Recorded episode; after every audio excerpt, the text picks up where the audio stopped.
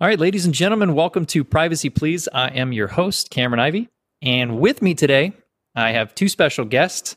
We have Jonathan Armstrong and Andre Bywater with Cordery Compliance. Gentlemen, welcome to Privacy Please. Hi Thanks very much for having us. Absolutely. So let's let's just go ahead and get into it with both of you. If you want to just, uh, Jonathan, if you want to start off and introduce yourself um, and what you do, and kind of go from there.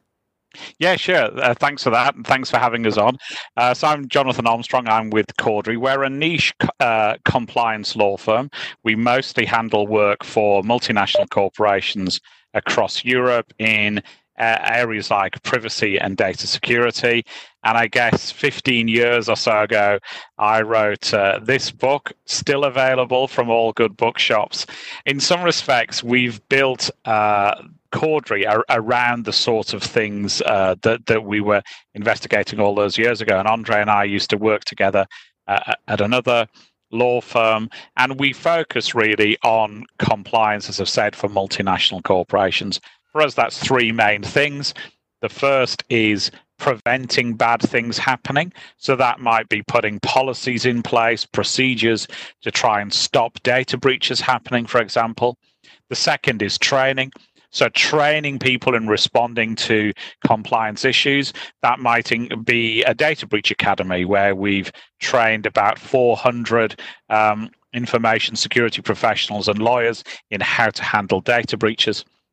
And the third area would be intervention. So, if something bad has happened, how do we try and reduce the consequences?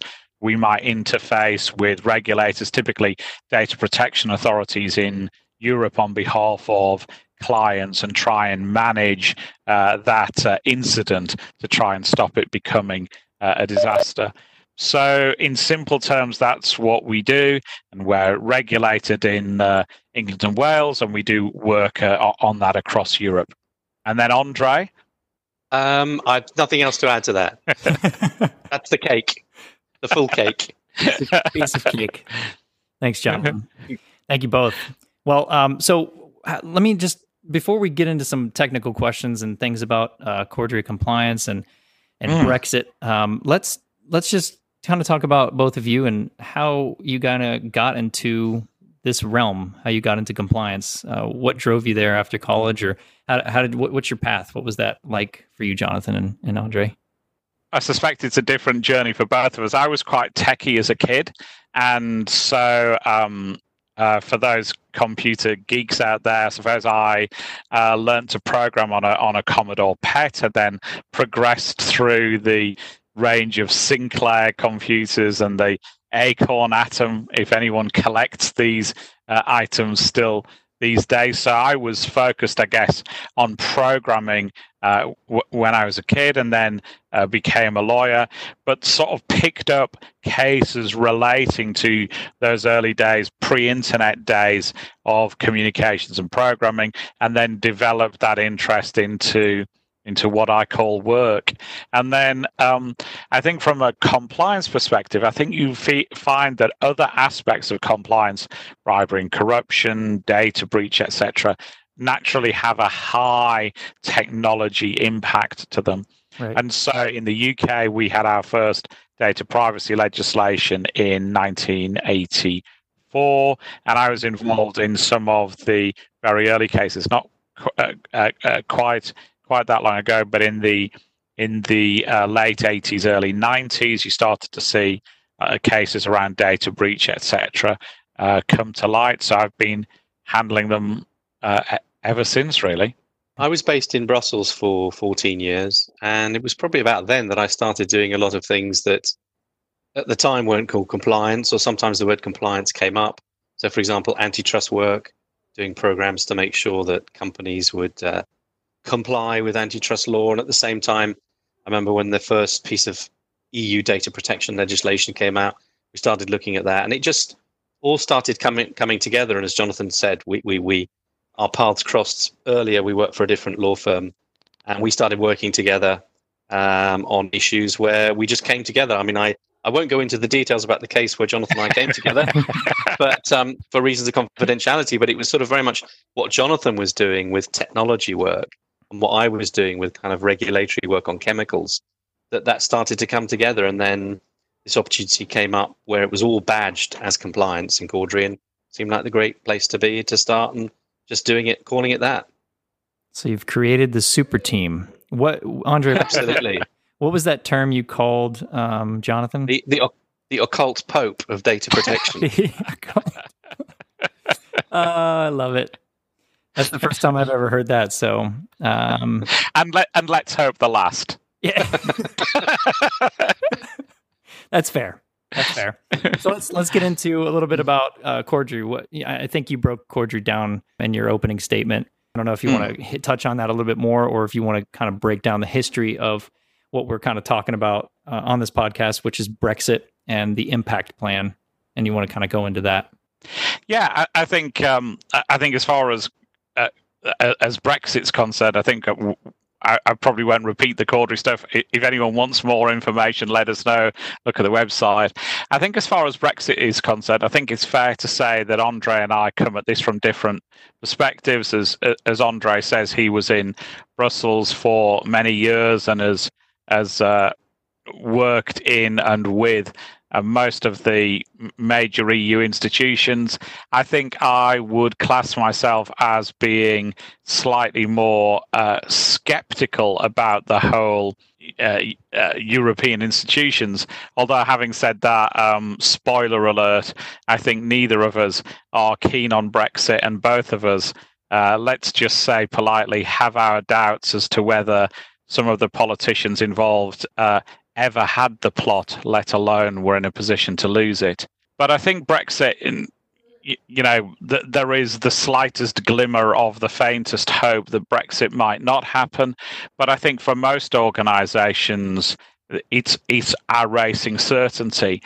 And added to the other things that they've got to think about which are manyfold in this uh, time of, of COVID, it looks from what we're being told, at least at this stage, that Brexit will not be postponed, that there will not be concessions.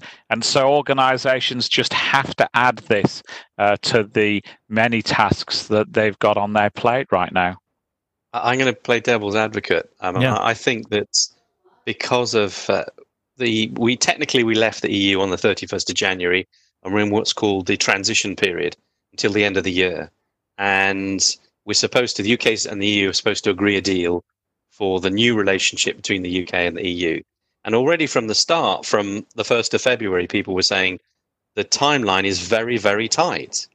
And then COVID came along, and that's made it even tighter. Right. And if there were to be an extension granted to this current transition period, that has to be agreed by the end of June. Now, the UK government's position is we don't want an extension, we have to go ahead. But I think, but because COVID's happened, it's obviously put a big constraint on the negotiations. I mean, the lead mm. EU negotiator, Michel Barnier, he's he's got COVID. I Don't know whether he's recovered now. And I think that for businesses to have to try and cope with getting out of COVID, which is probably the more challenging issue for them, and at the same time, let's say a deal were agreed, it's going to be a very thin deal, to have to try mm. and deal with that, a new world, I think is just going to be too difficult. So my my money will be on, or my one pence, shall I say, will be on uh, the June deadline getting extended. But it will be a really hard thing for the government to swallow. But I, I think I think that's what'll happen. But I may have to eat my words when we do the next podcast with you in June. there you go. Now, so we're going to give you guys recurring guests. You'll be back on. so everybody can hear that now. They're going to be back. And um, le- okay, so that's a good point. Both of you made good points, and I, I'm I have a lot of questions. I really want to dive into those, but I think I'm going to save them for a little bit more and just kind of get structural here. Okay, so what does this mean for American companies who are considering conducting business in the UK and and know about Brexit? Well, I think the first thing that they need to Yeah, okay. yeah. And, Sorry about congratulations. that. Yeah. Work from home. Yeah. yeah. Well, as you know, even on BBC News, we welcome small children into uh, into live uh, webcasts. So I'm, I'm sure that's the case here. Um, as far as American uh, uh corporations are concerned, obviously the worry that Andre and I both have is this is just one more thing to worry about amongst all the other things. But I think in simple terms, what it means for a lot of US corporations is they've tended to treat Europe as one. So if they have PeopleSoft in their system, they've tended to bunch uh, employees in Europe in in one bucket. If they have Salesforce running their sales office, right. uh, operations, they've done that. And, and and I think that's one of the challenges that they've got to face. That we are going to have different uh, data transfer regimes in place. So, whilst they've been able to have, let's say, a Brussels based hub deal with HR data across the EU, they're going to need a special measure now in place to uh, transfer data between uh, that Brussels hub and the UK operations, for example. And, and, and what that looks like will. Um, will vary on the uh, attitude that regulators take. as we've said uh, uh, previously, as a very general rule, the UK regulator tends to be somewhat relaxed. EU regulators less so. Obviously, that may change, and regulatory guidance is only guidance. We know that litigation often results in areas like data transfer.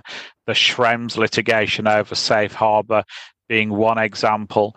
Uh, the UK government, I'm sure Andre will, will mention, has, has just lost a, a data transfer action itself over the transfer of data to the US. So this is something that is being frequently litigated, and US corporations will need to work out a plan. Andre, I don't know whether you disagree.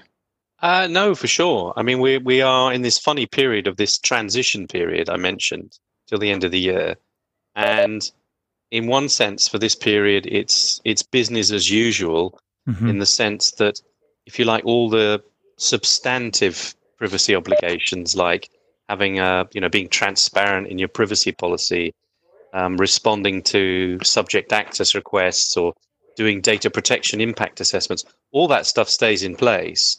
The bit that is a little bit different is that and i don't want to get too technical here but we our regulator in the uk the ico is no longer part of the what's called the one-stop shop system. Um, the and I think Jonathan, I do agree on this bit. The one-stop shop system is very bureaucratic and quite complicated to understand. And even though it's two years into the system of GDPR now, I think it's not fully bedded down yet. The basic idea was that if you're transferring data between different EU countries, you would only have to deal with one regulator, hence the word hmm. one stop shop. But as I say, because technically we left the EU on the 31st of January, we're not part of that. But our regulator is nevertheless, we believe, still taking part in the meetings where maybe one stop issues are being discussed. We don't know for sure. So there's that sort of slight disjunct there. And I think for American businesses, any businesses, it's a bit difficult to uh, try and get a bit of certainty on some of those issues. And it will all change once, if you like, the transition period's ended. And the big thing that they are talking about now, the EU and the UK, is that the EU is doing what's called the adequacy assessment where the UK has to, sorry, the EU has to assess whether the UK has an adequate privacy system. And the idea is if we get that adequacy decision, then we would hope that it's business as usual right. uh, in the future. But it's a big if. And, and to just put some flesh onto those bones, if we take as a pragmatic example the Marriott uh, investigation into Marriott's data breach, yep. the UK Information Commissioner's Office has been the lead investigator there. It will announce a fine. Um, it's been postponed. There's a notice of intent issued. Ballpark 100 million sterling. Uh, that's been postponed. We now expect a final uh, answer, if you like, in June. It could be postponed again. But in the GDPR world, theoretically at least, the UK is the lead investigator across all of the EU and other regulators within the EU can have input into that, but there's one decision and, and one set of um, uh, or, or, one regulatory fine paid. In a in a post Brexit world, let's say um, to, to, to make it simple, the breach was um, discovered in January 2021, then as a minimum, you're likely to have two regulatory authorities involved. Uh, maybe uh, Ireland, for example, as the lead regulator within the EU, and the UK because uh, individuals within the UK would have been affected by the breach. And it might be a simple process that the the Irish and the UK regulators in that scenario work hand in hand and do the investigation together. But it's still likely that uh, Marriott, in that example, would be paying a regulatory fine to two different authorities. Now, whether they take into account the fact that I've already paid this authority, as we've seen in other regulatory settlements like Airbus in the anti corruption context, remains to be seen. All of this is unknown territory. But at the very least, there's going to be some duplication of effort and duplication of resources. And American corporations have to get used to dealing with multiple regulators when they've had a short term, uh, you know, less than two years of dealing with only one as their lead authority that's very informational that you know stuff that I've never heard before, and it it kind of strikes a question um, in my mind that I want to ask both of you. When it when it comes to companies that are getting breached, is it very typical? Like we're talking big companies like Marriott. Is it typical that hmm. you see? There's always you know they get a big hit for millions and millions of dollars to to pay these fines and these fees and regulations and it almost seems like it's kind of like a brush off like okay we can deal with this and continue moving on do you think that things are changing um, mm. today because of data privacy and all that kind of stuff becoming more serious and gdpr and ccpa and all these compliance regulations do you think companies are actually going to be kind of waking up now and uh, feeling like they should probably implement better uh, technology and protection instead of thinking oh you know, we'll just pay the fine and, and keep going.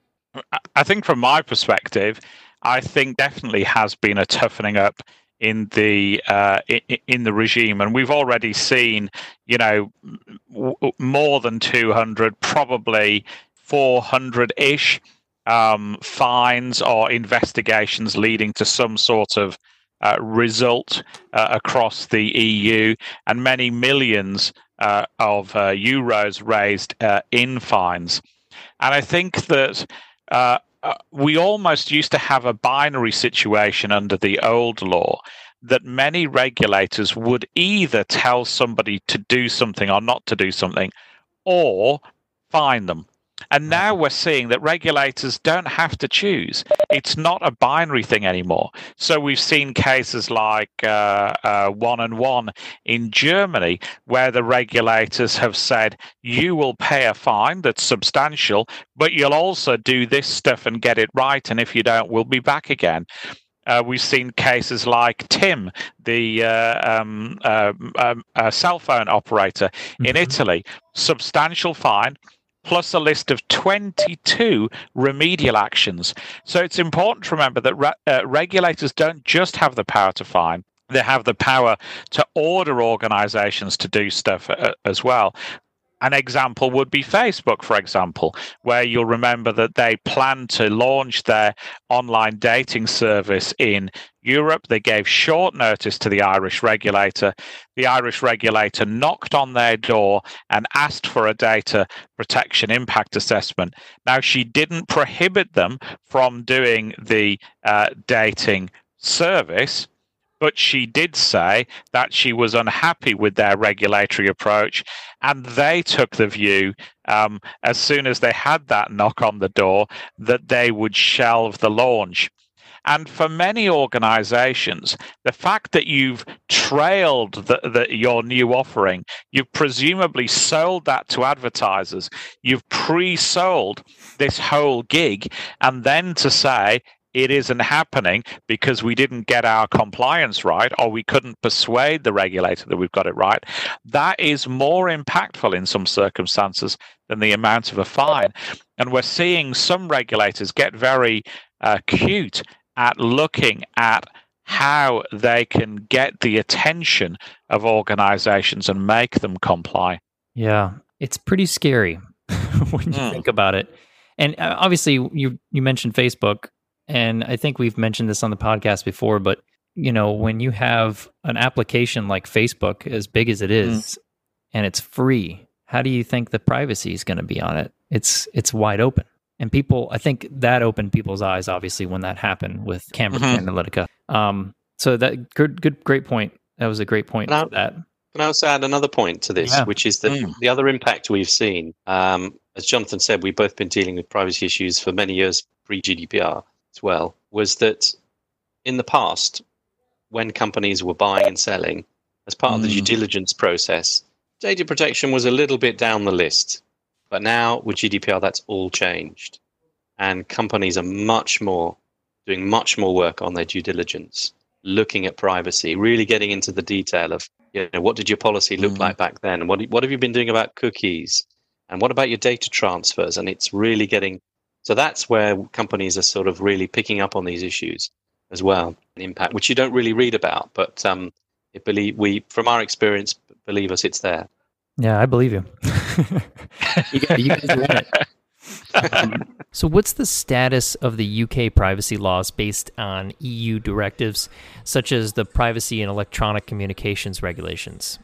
Yeah, or PECR as we call it. It's it, that's the one that deals with things like cookies mainly, but also like marketing, direct marketing, and all those horrible issues that people have had with consent and unsubscribe and all that kind of stuff.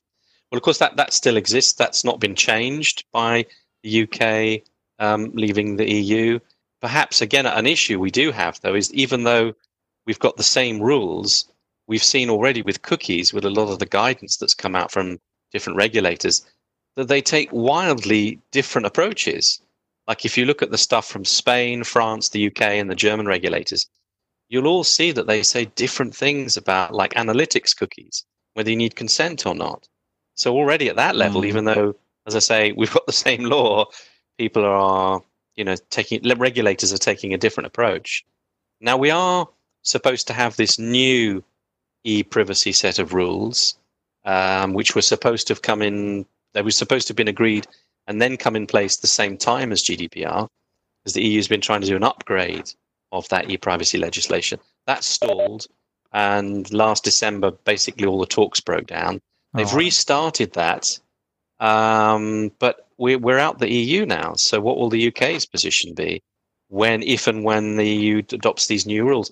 Maybe the UK will follow, decide off its own bat to follow some of it. Maybe they'll do something different. So whilst it's business as usual in one sense now, it, that will that will change at some point.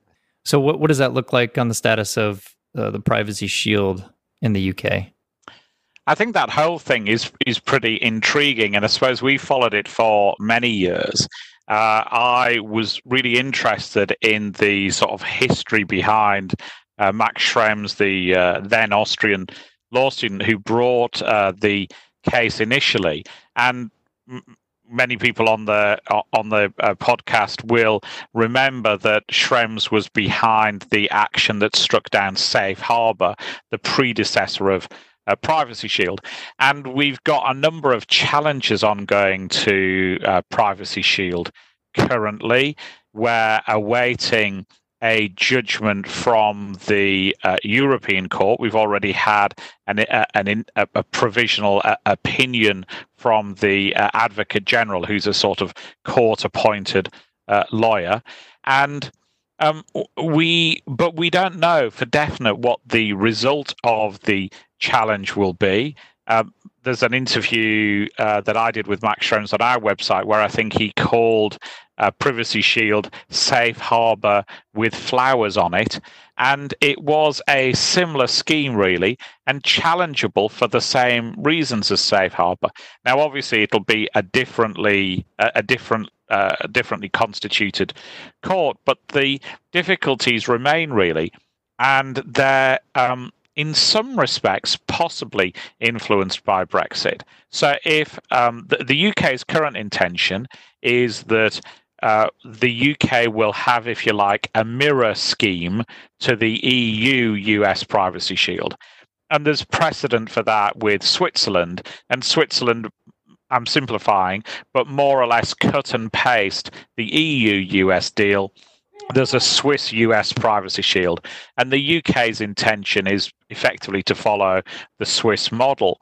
Um, now, of course, if EU US privacy shield falls, that doesn't necessarily mean that the UK uh, US privacy shield would fall necessarily.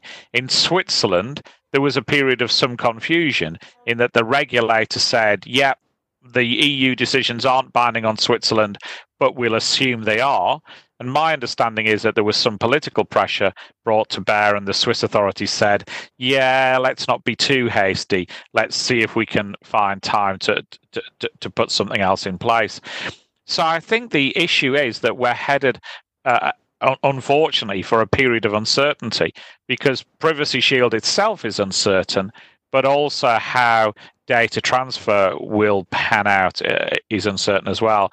And and I think we've seen uh, in the case that uh, Andre's just blogged about on our website that the UK courts are prepared to look into uh, data transfer issues as well. So even if the UK is, which is the current intention, comes out of the the jurisdiction, if you like, of the European courts, then the UK courts are still interested in data transfer issues and making sure that all of that's done properly.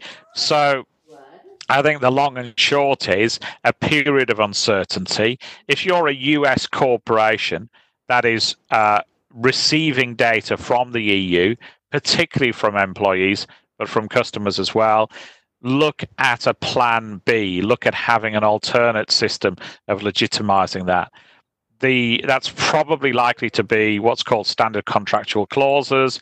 There's a challenge to them as well uh, as part of this whole uh, uh, omnibus uh, set of litigation. So they're not guaranteed uh, to last forever you could look at things like binding corporate rules, which I think in the long term will be the answer to uh, uh, uh, to this issue. But I think data transfer is a is a situation with quite a lot of complexity. Can I add another issue to that? About Please. I'd say I definitely agree. Data transfers is probably the number one issue. Second issue that although the regulators pay attention to it, perhaps organisations are paying less attention to, is what's called the data representative. So it's not the DPO, not the data protection officer. But as you may know, currently under GDPR, let's say you're a US business, maybe have no subsidiaries, no offices in anywhere in the EU, but you are either monitoring the behavior of EU citizens or people in the EU, or you're basically you're selling to them, like through your website. Mm-hmm. In theory, well, it's theory. I say under GDPR, it says that you are supposed to appoint a representative in the EU. So someone who will be your interface with the regulators. Okay. Um, we're aware of some people who've done that, but I think many are not doing that. Mm. That's just for GDPR. Yeah. We're now going to have the same situation between the UK and the EU. So if you're in the UK and you're not anywhere else in the EU, but you're monitoring behavior, selling, and so on, you will have to appoint a representative in the EU, and it'll be the other way around as well. Um, but as I say, even under the current situation under GDPR, if you're a US company and you're doing that and you're just based in the US, you're supposed to appoint a representative. I say it's just going to get more complicated with the UK situation and Brexit. That's a good point. And and and, and why this matters, Cam, is that um, is that you know the US's greatest exports to the EU. Uh, I, I KFC, McDonald's milkshakes. We add to that we add to that list uh, class action litigation. Yeah, and and uh, there is a rising tide of litigation over data privacy and data security in the EU. And, and what would seem to be minor things like the failure to appoint a data protection representative, these minor details are seized on by plaintiff lawyers who want to show a pattern of disregard for regulatory requirements. Gotcha. Okay.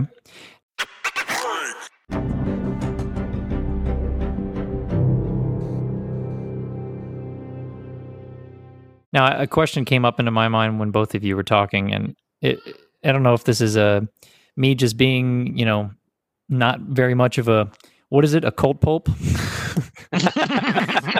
but but um, I was curious um, for a company. Obviously, we deal with a lot of companies. We're we're in the Americas, and um, you guys got the UK covered. And the, um, I was curious: is there a, is there any different regulations or laws um, compared to a company that is based in America and then does business in the UK, vice versa, with a business that's in UK and that does business in in uh, America? Is there any difference or anything, or is it pretty much the same? Well, the jurisdiction requirements on, on under GDPR are, are different. If if, okay. if that helps, so um, so that is a whole complicated piece. But basically, if I'm a US corporation, I'm within GDPR if I've got a presence in the EU or I'm offering goods and services or I'm monitoring people within the EU. And we don't have any litigation over this yet, to my knowledge. Um, we do have uh, issues uh, in the Google France case, for example, at looking at uh, things like jurisdictional requirements, but there's a lot of complexity to that. And there's also a lot of nonsense, frankly. People saying, "Oh, it has to be EU citizens, etc., etc." Yeah, that that that isn't in the in, in the legislation itself. And as Andre says, in some respects, GDPR can be more onerous for US corporations because of their um, the, the fact that they have to appoint a data protection representative. An organization within the EU isn't subject to that requirement. And oftentimes, organizations can try and avoid GDPR in ways that actually put them right in the horns of GDPR. So, to give you one example, uh, in January, I was in uh, New York. I happened to try and look uh, for my um, for my sins at a, a Long Island um, uh, newspaper website, and even though I'm doing it on my cell phone in New York, it says, aha, um, this is coming through an EU cell phone carrier, and you're not allowed to look at our website because we don't want to comply with GDPR. Well, here's the thing by monitoring the fact that I'm in the EU, that puts them full square into GDPR, where arguably they wouldn't have been in but for that monitoring. So a lot of people aren't thinking through the jurisdictional requirements properly, I think. Yeah, thank you for explaining that because I think it helps the listeners here as well, um, and myself. so let's let's talk about obviously what's going on right now. What's been going on with COVID and everybody having to work from home, and how has mm. that changed for both of you with your customers, your clients, uh, your company, and your personal life? It's the first time I've seen Andre in a shirt for about three weeks. True. He's got the shirt, but does he have the pants? Yeah. Well, I won't. I won't close the camera cover.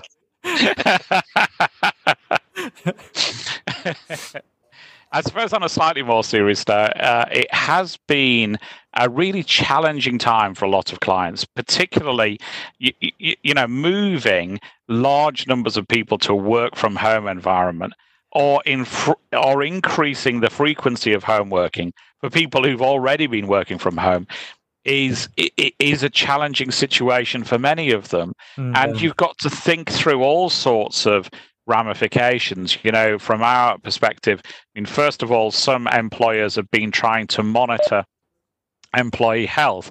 Look at trips, for example. Where have employees been? Should we tell them to stay at home before uh, lockdown commenced? All of that is fairly heavily regulated. Many of them are using special applications to monitor movement, etc. That's uh, heavily regulated. You have to do a data protection impact assessment for that if you look in the working uh, from home environment, you know, organizations have to make sure that the security in the home environment and in transit between home uh, and work or vice versa uh, the, the data is secured in transit. We've had a Danish case on that recently. We've had quite a few UK cases on that. Now, that might be as simple if I have a laptop and a briefcase to make sure that I have a padlock on my briefcase. It might be making sure that I'm using a secure VPN and Pulse Secure, some setting like that to protect the home environment, the same as it uh, as if it's the corporate environment. But for many organizations, they face more difficult challenges. You know, I was talking to somebody uh, at an organization where they only had kit for one fifth of their staff.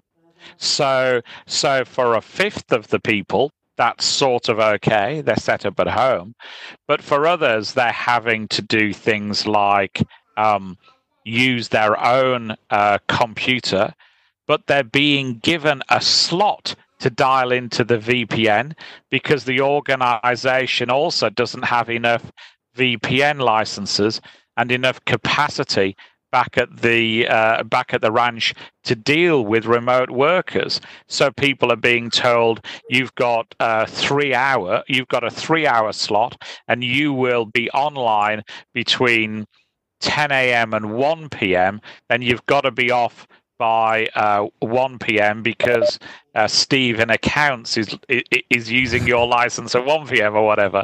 So so wow. organizations are finding all sorts of challenges like that. Now the good news is, of course, that we have a system to, to look at these risks called a data protection impact assessment. And the good news is that there's been some unity amongst regulators, I think accidental rather than deliberate.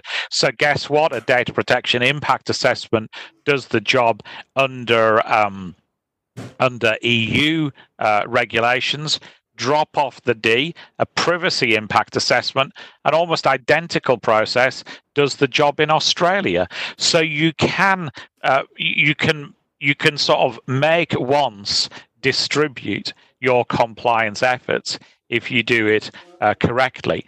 And the other good news is many organizations have stepped up to the plate by offering free software as well. Uh, you being one, Trend, Cisco, people like that, who've said, look, we realize that these are different circumstances. We will help you protect your working from home workforce. But there are challenges for many people. You know, kids running in the background, dogs trying to eat uh, uh eat, eat off your table whilst you're working.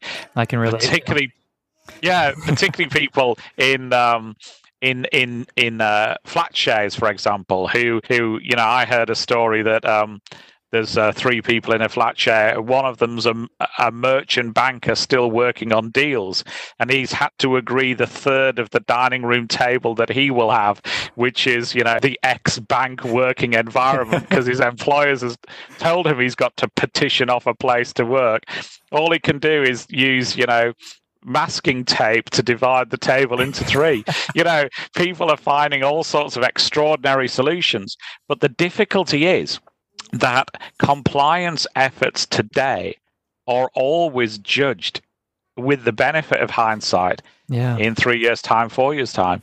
So we'll be investigating data breaches in three years' time that happened during this extraordinary time. And I think my worry is that class action lawyers, regulators, courts.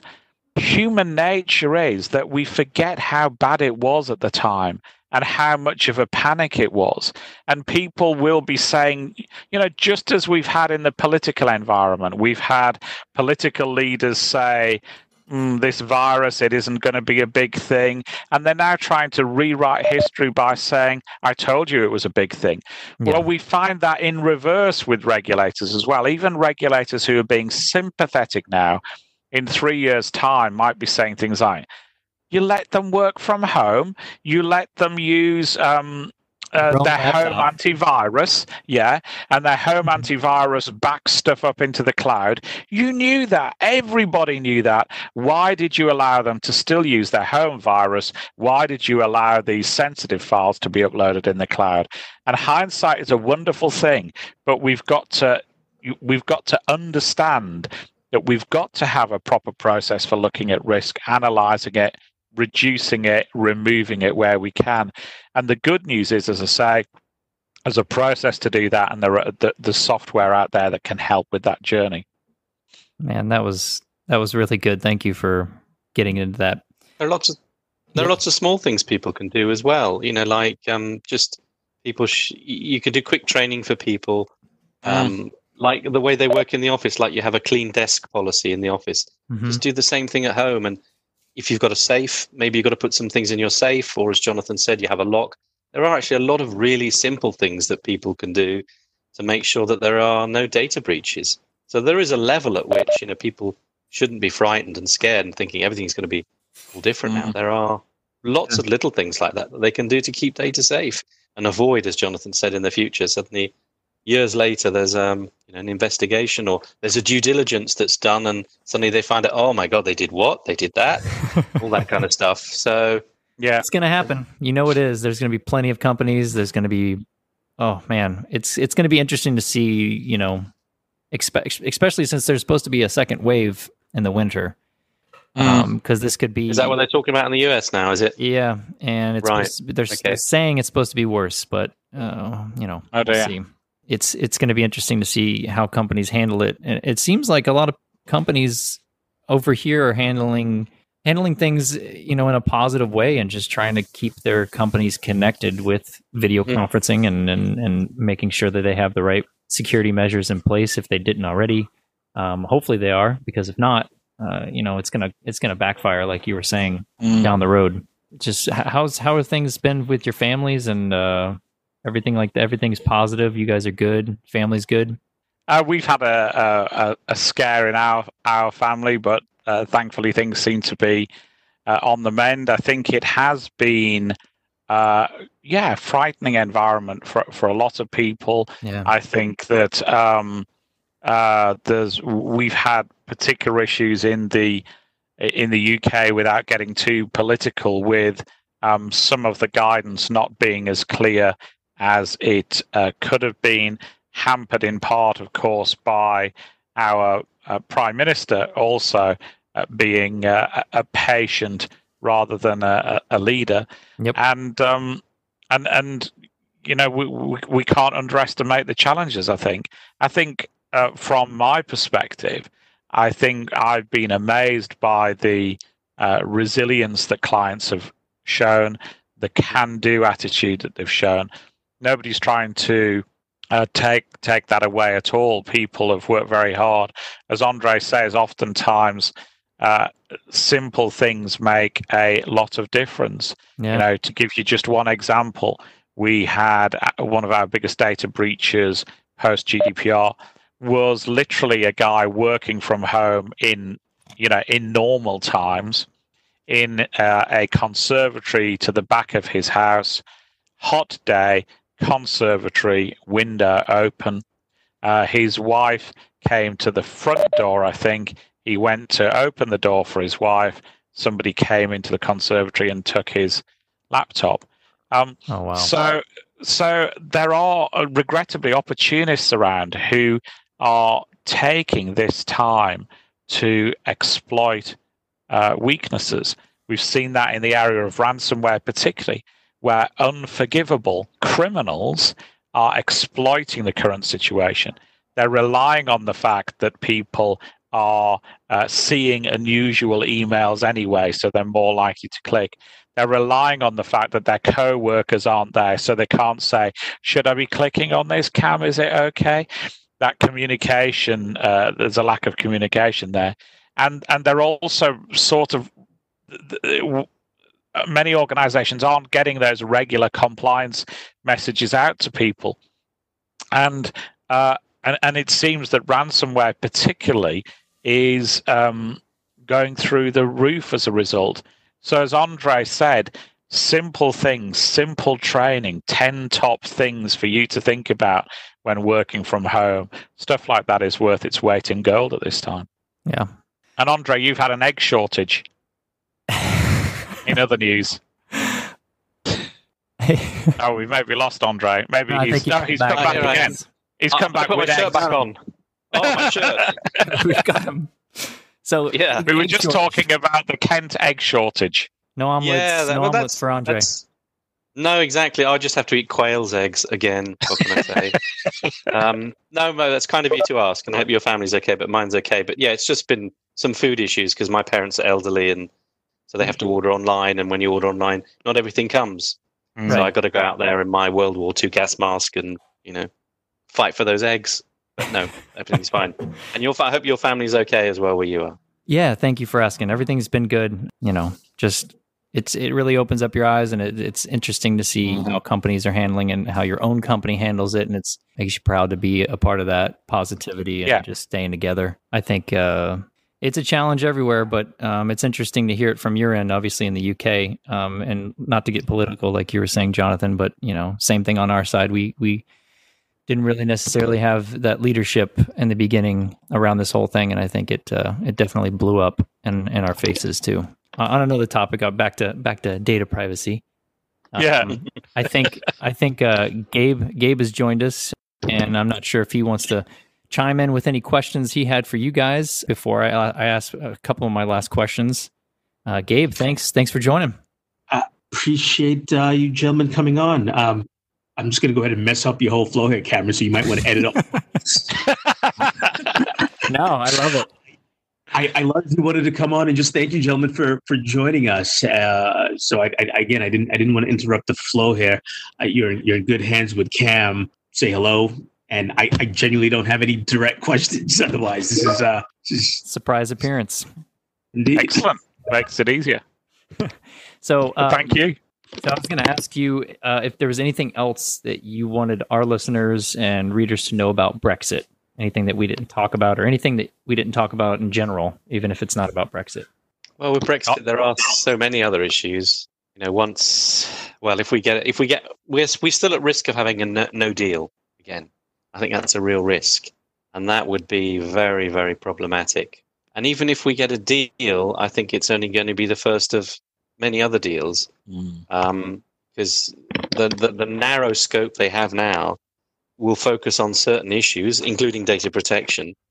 Um, but I think we will be in a situation like Switzerland is with the EU, where they negotiate bilaterally, issue by issue. And the Swiss and the EU have, I don't know what it is, 50, 60 odd different agreements. And it'll just never go away. It'll just keep going on and on. It'll be, okay, what are we going to do this year? Well, we're going to talk about aircraft slots. Okay. And then the next year it's about packaging and labeling. It's just going to go on. And I, and I fear that my concern is that you may get like US companies who just get so annoyed by it and they think, well, we just don't want to go to the UK because this is just going to go on forever. And that's one of my big concerns from a sort of UK US perspective. Anything on your end, Jonathan? No, I, I mean, I, I think it just is a challenge, and in some respects, it's an unnecessary challenge.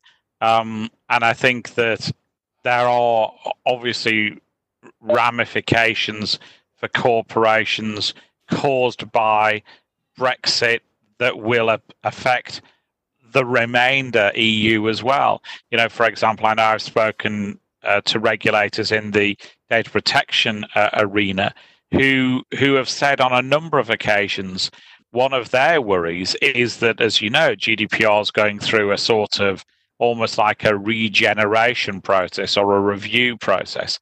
There are some in Europe who think that GDPR is too light and is too lenient. And we've always had this system where the UK was one of the um, more pro business countries that, gave a strong voice for corporations in those debates. And I've spoken to some regulators who are very fearful of the direction of uh, of data protection regulation in the remaining EU because the UK's voice of reason, as they perceive it, won't be there around the table. And so I think we're going to see definitely a a, a much uh, more pro consumer uh, revision to GDPR when it eventually gets uh, gets changed. So the costs of compliance, whether or not you're in the UK, the costs of compliance will go up when you deal with the EU. I think it will be a more challenging place to do business going forward. It certainly will be, but I, I think we're coming at the end here. Um, not Okay. sure if you guys want to add anything else, but I, I just want to say thank you so much for everything, for being on here, for taking the time with us. And I really hope that uh, we can continue a, a, further conversation. I think you mentioned something around June. Yeah, Andre? sometime in the summer would be great. Absolutely. Have you got a date? You guys are. Already, I, I don't think we're going to be going away on summer holiday. I think it's unlikely. awesome. So it'll just be endless podcasts and webinars. Hey, that's it. Seems like that's the world, anyways. Now, I, will be honest with you. If I have to do this twenty four seven every week, uh, my my head might explode with all the technology. I need some. I need some face to face. I like face to face. Okay. I'm okay with this as well. Um, okay. But thank you, gentlemen, um, yeah. so much. And pleasure. Um, is there anywhere that uh, anyone can see you guys on social media? If you're on social media, or if you do you speak at any events um, whenever that starts to happen again in public? Is there anywhere that people can follow you and that kind of thing? I think we don't know when normal resumes. In the meantime, we've a YouTube channel, which is just uh, um, you can get that at bit.ly slash Cordery TV. Uh, Cordery's on Twitter at Cordery UK. I'm on Twitter at Armstrong JP. You're at Andre Bywater, aren't you, Andre? I am indeed. And um, yeah, you can. If you Google our names, I'm sure you'll find us. Oh, I'm yeah. not the one that murdered the person in South Shields. that was my next question. So, so we're good. We're good. we're good. Uh, awesome. I really appreciate your time. It, it was a pleasure. Okay. And uh, we um, we will see you guys next time. Thank you guys for for, uh, for being on. I'll, off, I'll, I'll, I'll, go off and walk the dog. Oh, there you go. well, what's his name? We All can't right. leave without knowing that. B- uh, big dog. Oh, just big dog. Okay. Original. Real creative. Yeah. This is coming, Gabe. This is coming from the occult pulp. Allegedly. Yeah. I appreciate it. we'll have to send you guys a couple of poochies from from our dog pack. Yes. Yeah. Hi, now I can see you. Hi there. Awesome. Well, thanks. All right. Now this has been fun. Thanks for the invitation. Yep. Absolutely. Thank you. Yeah. We'll see you next time. Thanks for coming okay. on. Take care. Yes. Oh, thank you.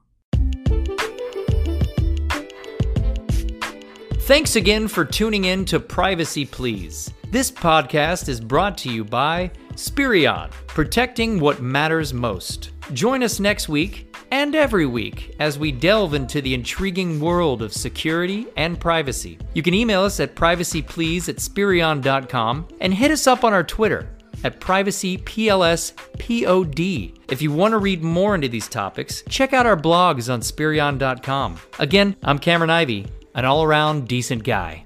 Until next time.